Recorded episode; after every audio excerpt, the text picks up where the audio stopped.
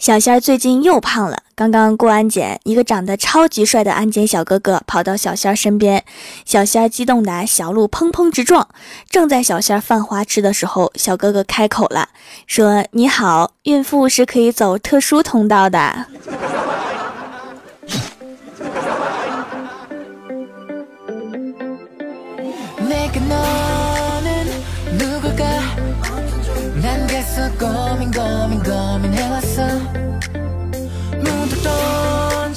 哈喽，蜀山的土豆们，这里是全球首档古装穿越仙侠段子秀《欢乐江湖》，我是你们萌豆萌豆的小薯条。经常看台剧的妹子都知道哈，台湾的人民都是呆萌呆萌的。其实不止台湾人民呆萌，台湾的电视新闻更加呆萌。据说二零一八年的第一天，台湾的新闻报道跨年晚会的时候，下面就写着大字幕：劲歌热舞，跨年嗨唱二一零八。我说，可爱的弯弯人民，你们过得挺快呀。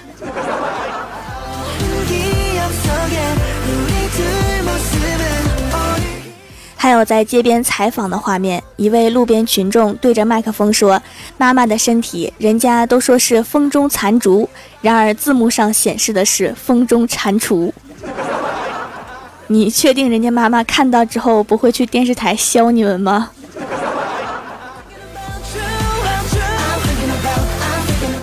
台湾的新闻网页也是如此，女儿和妈妈的合照，他们的形容是宛如母女。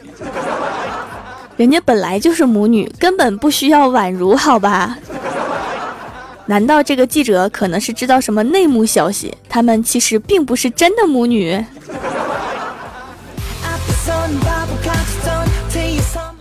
播报大熊猫的新闻主播说：大熊猫宝宝元仔外表像爸爸，体态像妈妈。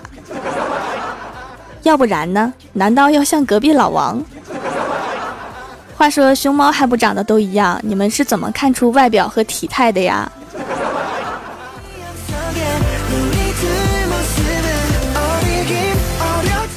还有奇葩的电视广告：零股赚钱术，八千年赚三万。其实我要求也不高，只想向天再借八千年。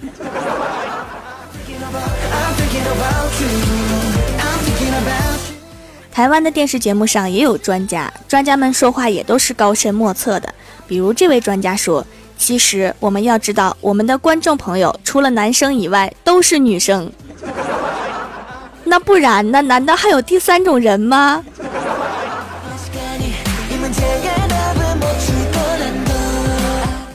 在拥挤的捷运站，记者问一个刚刚没有挤上去的乘客：“请问您刚刚有挤上去吗？”乘客说。没有啊，所以我才在这里等啊！真是太给你们面子了。要是你们问我，我一定回你瞎呀。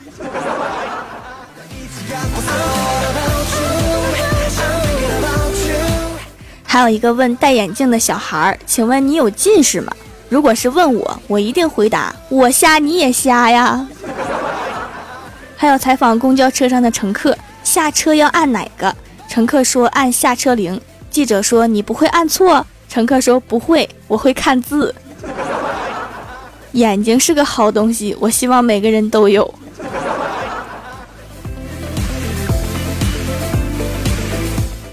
如此呆萌的记者采访对象，如果稍有不配合，那场面就会很尴尬。公路上有一辆车被吹翻，记者问驾驶员：“请问车是怎么翻的呢？”驾驶员说：“风大就翻过去了呀。”记者说：“就一阵风就这样了吗？”驾驶员说：“是啊。”记者问：“多大的风？”驾驶员说：“我怎么知道多大？又不是气象专家，谁知道风有多大？”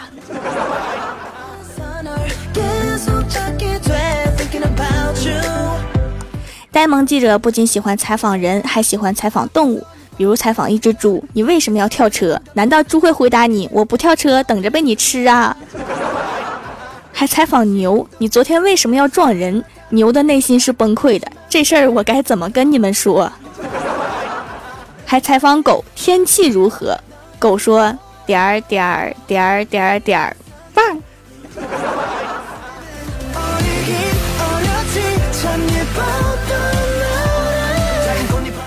我老妈看完台湾的新闻，换了一个台，突然盯着电视对我们大喊：“孩儿们，你们要风得风，要雨得雨的时刻来啦！”然后我和我哥就赶紧跑来客厅，看见我老妈学着大仙儿做法的样子，挥舞胳膊，大喊一声“来”，然后天气预报的音乐就响起来了。这个故事告诉我们什么道理哈？没事千万不要看台湾的新闻，看完了可能会神经。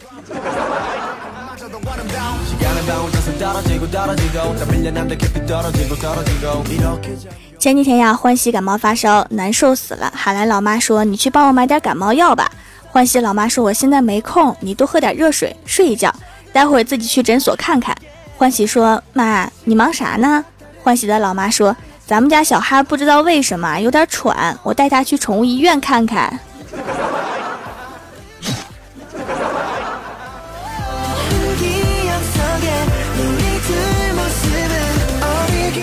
今天啊，去公司楼下吃早点，一问价，油条涨价了。我就问老板啊，为什么油没涨价，面没涨价，你们油条涨价了？老板突然理直气壮地说：“我都听说了，你们公司签下一个大单，所以我们就涨价了。你涨早了，奖金还没发给我们呢。”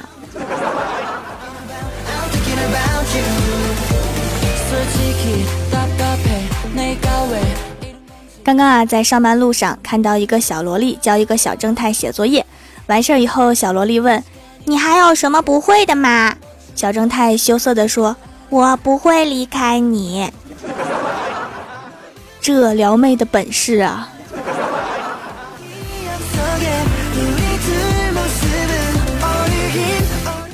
周末和欢喜去逛街，看到一个小店门口装饰的很特别，欢喜就摆着姿势让我给他拍照。拍了一张之后，他换了一个姿势，想把手支在窗户上。哪知道老板正好开窗探头，结果他一伸手把人家给按回去了。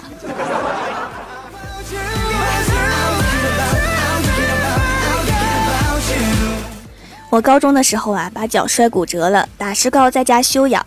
父母上班都离家很远，我的午饭他们就托朋友给我弄到了附近单位食堂的饭票，让我自己去打饭吃。当时我一只手拄着拐杖，另一只手拿个碗，艰难的前行。有好几个过路的人都往我碗里面扔硬币和零钱。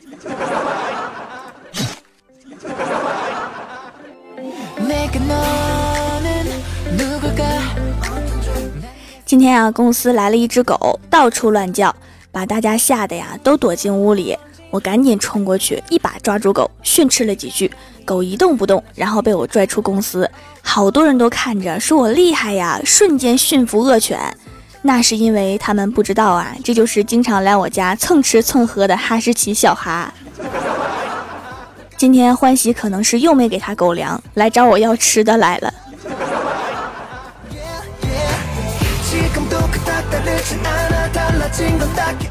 昨天晚上对门两口子吵架了，听动静砸了很多东西，女的嗷嗷叫的老惨了。然后我爸妈担心他们出事儿，就热心的去敲门劝架，敲了半天也没开门。没办法，就只好报警了。第二天一大早就听说对门的女的因为家暴被拘留了。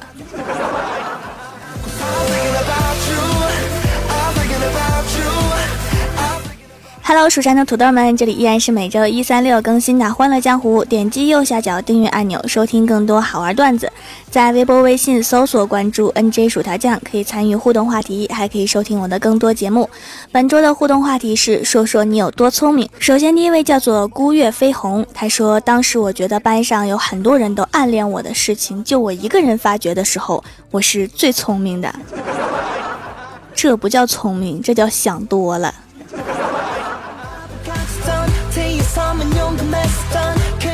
下一位叫做季天策，他说：“我知道你们没我聪明，就是我最聪明的时候。”这是绕口令吗？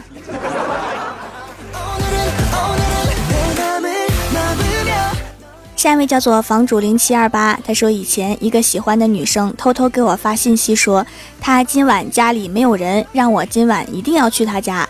然而聪明的我早已看穿一切。”他一定是想让我去他家给他看门，然后全家出去旅游。我是不是很机智？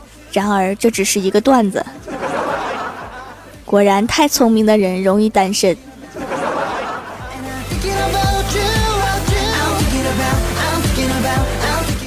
下一位叫做李无敌射手，他说聪明到谢顶算不算？聪明可以，但是谢顶就不太好了。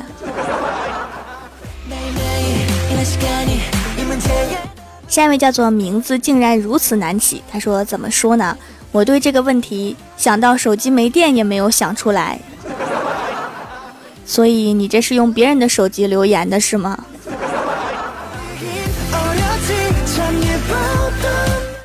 下一位叫做去玩流沙，他说他们都说我的智商快赶上鲁班了，所以大家都叫我小鲁班，但是我总觉得哪里不对。哪里都很对呀，鲁班很聪明的，智商二百五。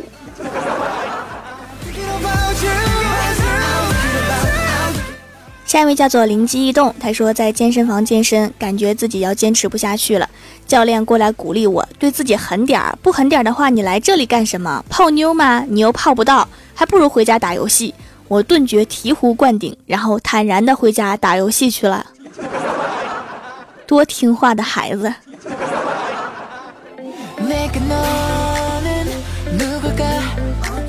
下一位叫做一代钟灵，他说我有多聪明？这么和你说吧，从小学开始，老师就没读明白过我的文章。这是多高深莫测的文章啊！你确定不是因为你写的字太难以辨认了吗？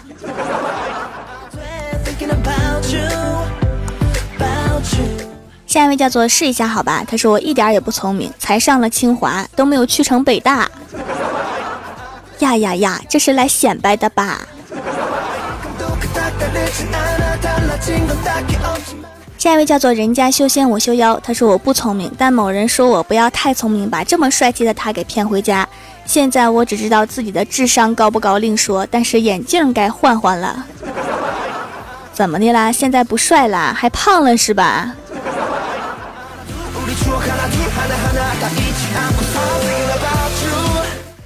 下一位叫做蜀山城管队长，他说：“哎，别问我多聪明了，反正我什么都被他误了呀，太聪明了也坎坷呀。”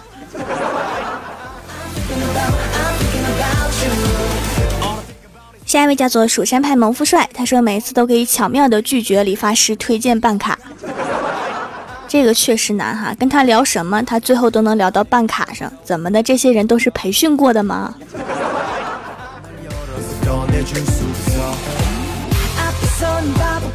下一位叫做 DFSR，他说：“薯条小丫头讲的段子我都能听懂，老头我还是有点聪明才智的，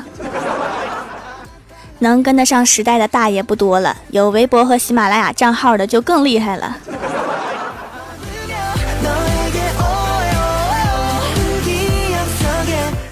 下一位叫做海上的一叶扁舟，他说：“对着镜子，看着镜子里的自己，望着乌黑颤抖的秀发，就知道我有多聪明，简直了，人生巅峰。”秀发为啥还颤抖啊？你家房子是不是有点漏风？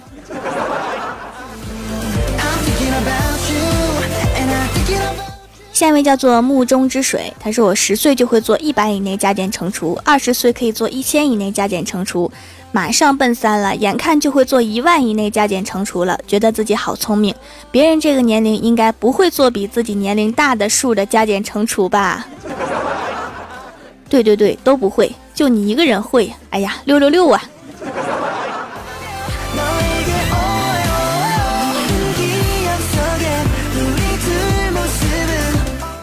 下一位叫做小宅妞，她说：“条条凌晨三点失眠怎么办？”我是不是应该开启你的声音，助一下睡眠呢？一六年最聪明的就是无意间开启了薯条酱的节目，然后疯狂的爱上了，之后就怀孕了，然后聪明这个词儿就和我没啥关系了。你要表达的是一孕傻三年是吗？话说你听了我的节目之后怀孕了，这跟我没啥关系吧？我有点害怕。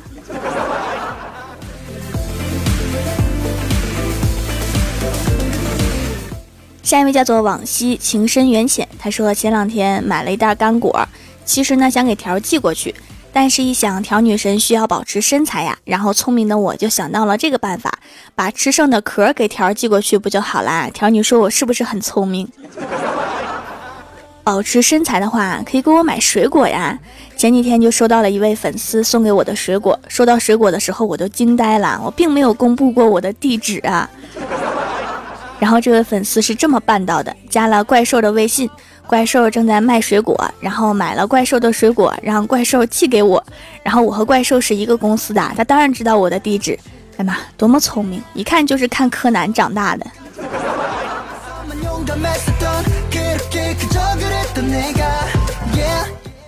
下面是薯条带你上节目。上周一弹幕点赞前三位的是蜀山派大师兄 N J 闷墩宝宝抹茶味儿七七，帮我盖楼的有小小纽扣薯片酱小芭比家的韩跳跳蜀山派暖阳娜娜东临沧海可可小妹儿蜀山派修炼千年的土豆，非常感谢你们哈，么么。好啦，本期节目就到这里了。喜欢我的朋友可以支持一下我的淘宝小店，淘宝搜索店铺“蜀山小卖店”，薯是薯条的薯，或者直接搜索店铺号六二三六六五八六二三六六五八就可以找到啦。以上就是本期节目全部内容，感谢各位的收听，我们下期节目再见，拜拜。